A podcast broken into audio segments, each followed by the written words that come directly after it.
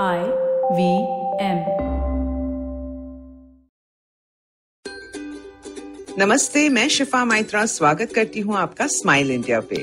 उम्मीद है आप अपना ध्यान रख रहे हो और मैं आपका मूड फ्रेश करने के लिए लाई हूँ दिलचस्प समाचार देश भर से। अब हर जगह धीरे धीरे सभी धार्मिक स्थल खुल रहे हैं, पर लोग थोड़ा डर रहे हैं जाने से। मन तो पूरा है मंदिर या चर्च में जाने का, पर सोच रहे हैं कि तिलक या विभूति कैसे लगाई जाएगी। मंदिर में पुजारी नहीं लगा सकते सोशल डिस्टेंसिंग की वजह से, और खुद उसी थाली से लेना जहां सब हाथ लगा रहे हैं ठीक नहीं लगता। इसका हल ढूंढा है 20 साल के एक इंजीनियरिंग छात्र ने चेन्नई में। उसके घर में सब मंदिर जाते हैं और उसे पता था कि ये समस्या होगी। पवन का लैब है घर में, तो उसने लॉकडाउन के दौरान तैयार किया एक विभूति डिस्पेंसर जिसे छूने की जरूरत नहीं, बस हाथ नीचे रखो और कुमकुम या विभूति निकल आती है। काफी तब्दीलियां की और फिर एक 3D प्रिंट के डब्बे में इसे फिट किया। इससे पर्यावरण को भी कोई हानि नहीं होगी।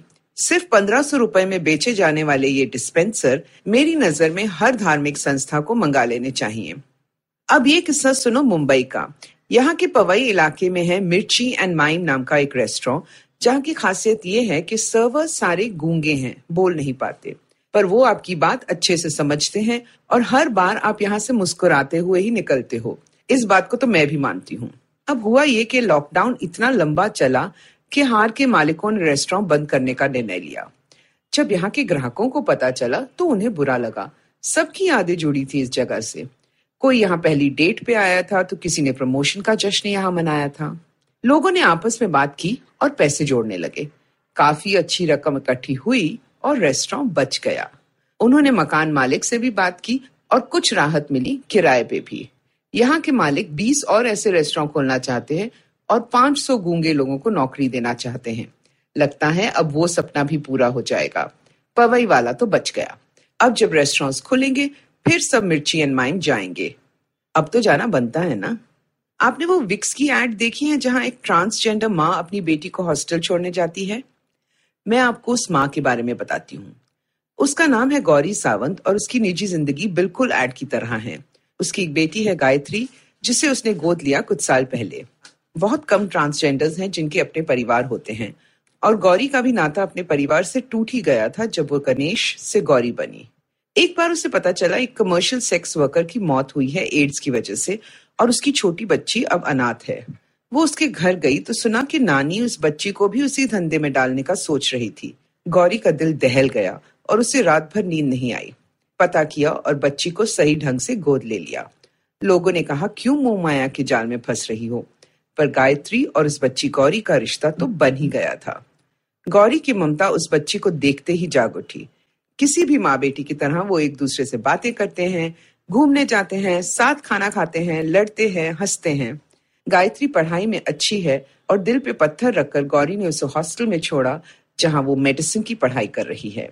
लौटकर गौरी ने एक समाज सेवी संस्था शुरू की जहां वो जवान ट्रांसजेंडर्स की मदद करती हैं।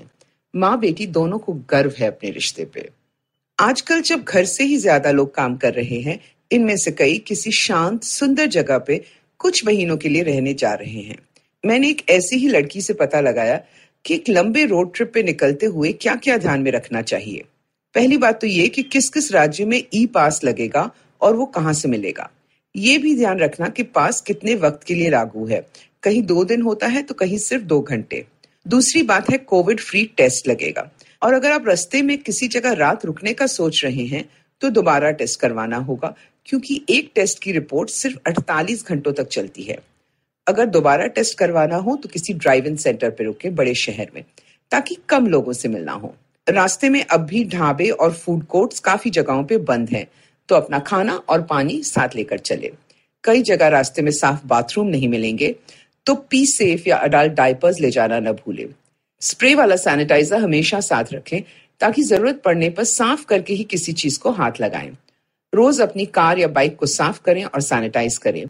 और हाँ, कुछ चाय के कप भी साथ लेकर जाएं, ताकि अगर कोई टपरी मिले तो आप अपने कप में सामने बनी ताजी चाय का आनंद जरूर लें। अगर ट्रिप पर निकल रहे हो तो समझदारी से काम लो, डर से नहीं।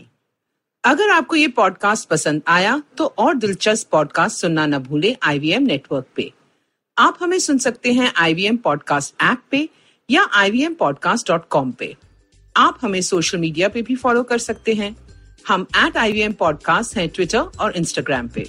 और अगर आप मुझसे बात करना चाहते हैं तो मेरा हैंडल है @शिफा माइत्रा इंस्टाग्राम और ट्विटर पे। मैं आपसे जल्द मिलूंगी, तब तक हंसते रहो और हंसाते रहो।